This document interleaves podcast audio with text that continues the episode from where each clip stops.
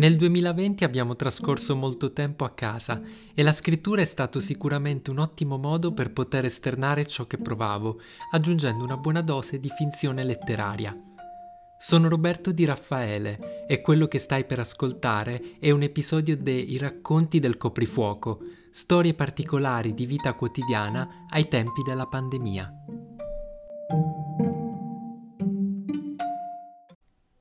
Episodio 4 Paparazzi. Svuoto di colpo la busta delle patatine, totalmente rovesciata in verticale sulla ciotola. Sono impaziente. A breve inizierà un evento benefico in tv con cantanti e attori collegati in streaming dalle loro case per una raccolta fondi a sostegno delle persone ricoverate per il Covid. E tra gli ospiti ci sei tu.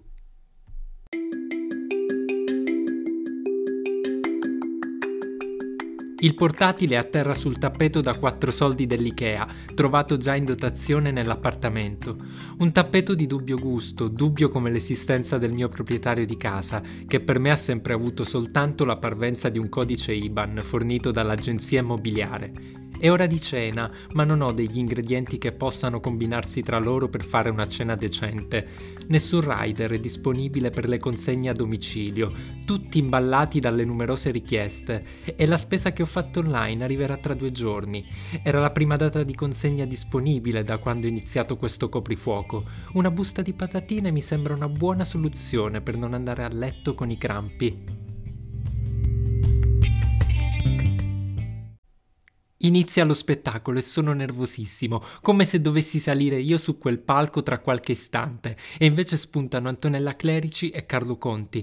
La connessione ogni tanto salta e provoca un effetto divertente, prestando la voce del conduttore al labiale della conduttrice. Sono nervoso perché prima o poi si collegheranno con te, dalla tua casa. Ti ho anche mandato un messaggio per augurarti in bocca al lupo poco fa, ma non hai risposto. Sarai sicuramente impegnato a prepararti per il tuo contributo. Reciterai un monologo tratto da un tuo spettacolo teatrale cancellato per la pandemia.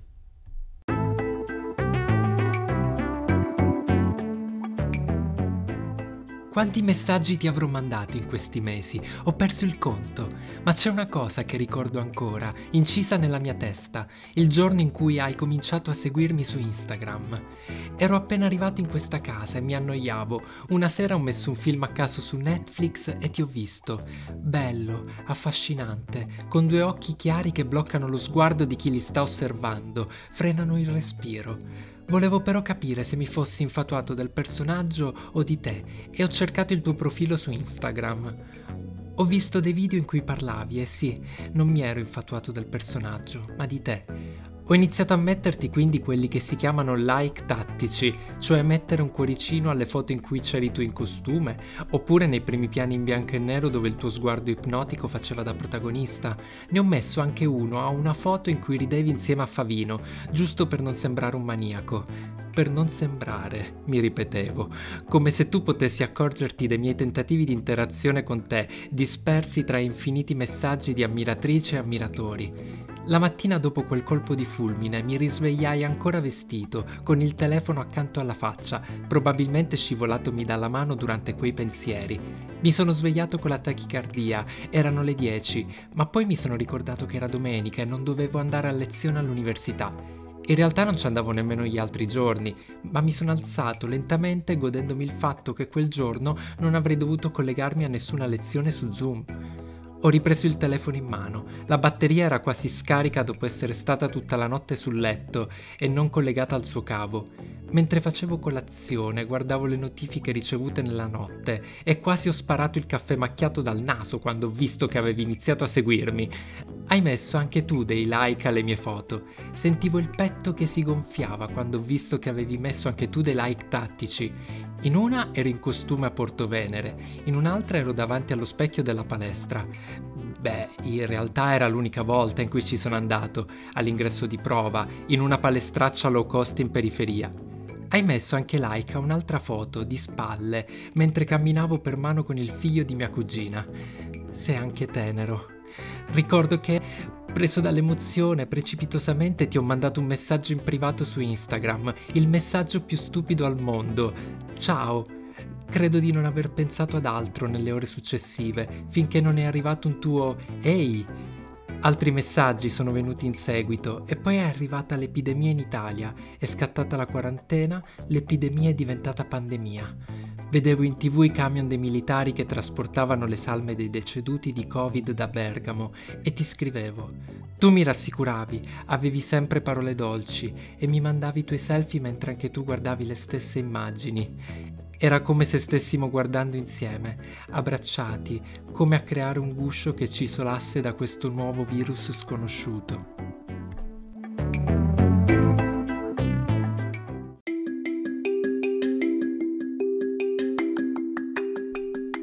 Mentre ripercorro con la mente questa nostra frequentazione online, ecco che spunti sullo schermo dell'evento in diretta dalle case di voi personaggi famosi. Appena Antonella Clerici ti annuncia, passo da prono alle ginocchia in un secondo, sul tappeto scrauso di Ikea. Sono in prima fila, ho fatto partire una standing ovation, è come se tu mi stessi guardando dallo schermo. Sono emozionato perché ieri mi hai scritto che alla fine del tuo monologo avresti parlato di una persona speciale che hai conosciuto in questi mesi. E chi sarebbe? ti avevo chiesto. E tu mi avevi risposto: sei veramente un furbetto. Inizia il tuo monologo, pendo dalle tue labbra, sono inchiodato dai tuoi occhi alla croce di questa relazione a distanza. Dietro di te ci sono quel quadro e quel divano che conosco bene, che facevano da sfondo alle foto del tuo cazzo nelle sere in cui la quarantena era lì a sbarrare le porte al piacere, ma questo era riuscito in qualche modo a entrare dalla finestra. Mi avevi anche mandato qualche video in cui gemevi in risposta ai video che ti mandavo io e poi esplodevamo insieme. Abbiamo continuato a farlo qualche volta anche dopo la quarantena, ma un po' meno dato che avevi iniziato con le prove dello spettacolo.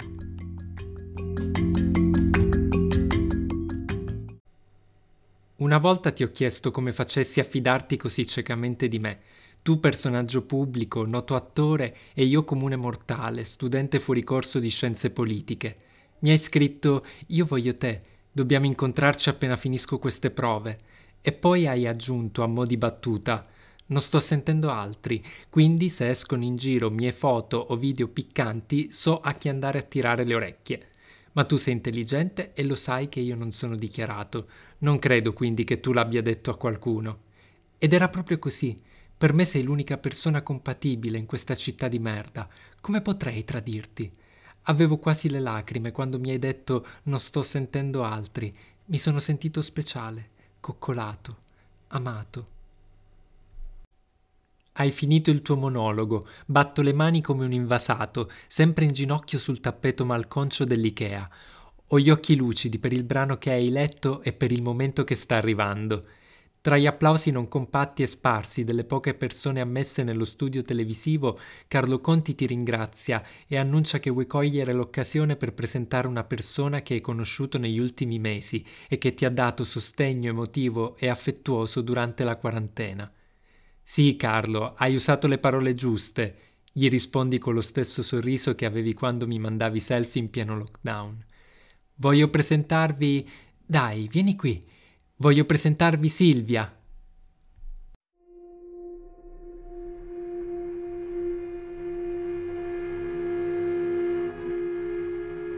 Una ragazza bionda entra nell'inquadratura del salotto di casa tua, sorride, ti dà un bacio veloce, ti abbraccia e si gira verso la camera.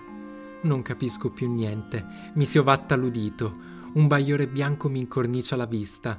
La guardi con la stessa tenerezza con cui guardavi me nei selfie che mi mandavi.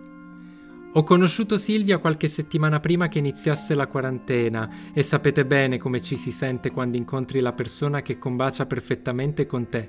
Abbiamo gli stessi gusti, desideriamo le stesse cose e abbiamo anche le stesse paure. Le ho chiesto subito di venire a vivere con me durante questi mesi chiusi in casa. Eh sì, è veramente una bella fortuna, ti fa eco Antonella Clerici. Ma lasciamo parlare anche Silvia. Ciao Antonella, risponde Silvia. Sì, mi ritengo davvero fortunata. Sento il sangue diventare quasi lava mentre Silvia parla. Non è gelosia, è una sensazione più simile a quando rincasai due anni fa con i miei coinquilini e trovammo la casa svaligiata. Silvia, nel frattempo, continua la sua ostentazione di felicità. Ci completiamo a vicenda. Lui è abituato a stare sul palco, mentre io ho sempre lavorato dietro le quinte, gestendo i profili Instagram di celebrity o di marchi di moda. C'è una totale fiducia tra noi. Ho anche gestito il suo profilo Instagram in questi mesi. Silvia guarda fiera la camera. Silvia ha un angolo della bocca sollevato. Silvia sa che sto guardando. Silvia mi sta guardando. Silvia mi sta parlando. Sento qualcosa che preme alla bocca dello stomaco. Pesa come quando Vito, il bullo delle elementari, mi atterrava supino e si sedeva sulla mia pancia, umiliandomi davanti a tutti nell'ora di ricreazione. Sento questa pressione che sale, ma non è acida, non sono le patatine. Credo che potrebbe uscire da me una massa informe, gelatinosa, rossa, tendente quasi al marrone. Penso vomiterò il cuore. Devo sdraiarmi. Non è nausea, è un bolide, è una pallottola. Sono di nuovo supino a terra, come alle elementari. Sono di nuovo supino a terra sul tappeto da quattro soldi dell'Ikea.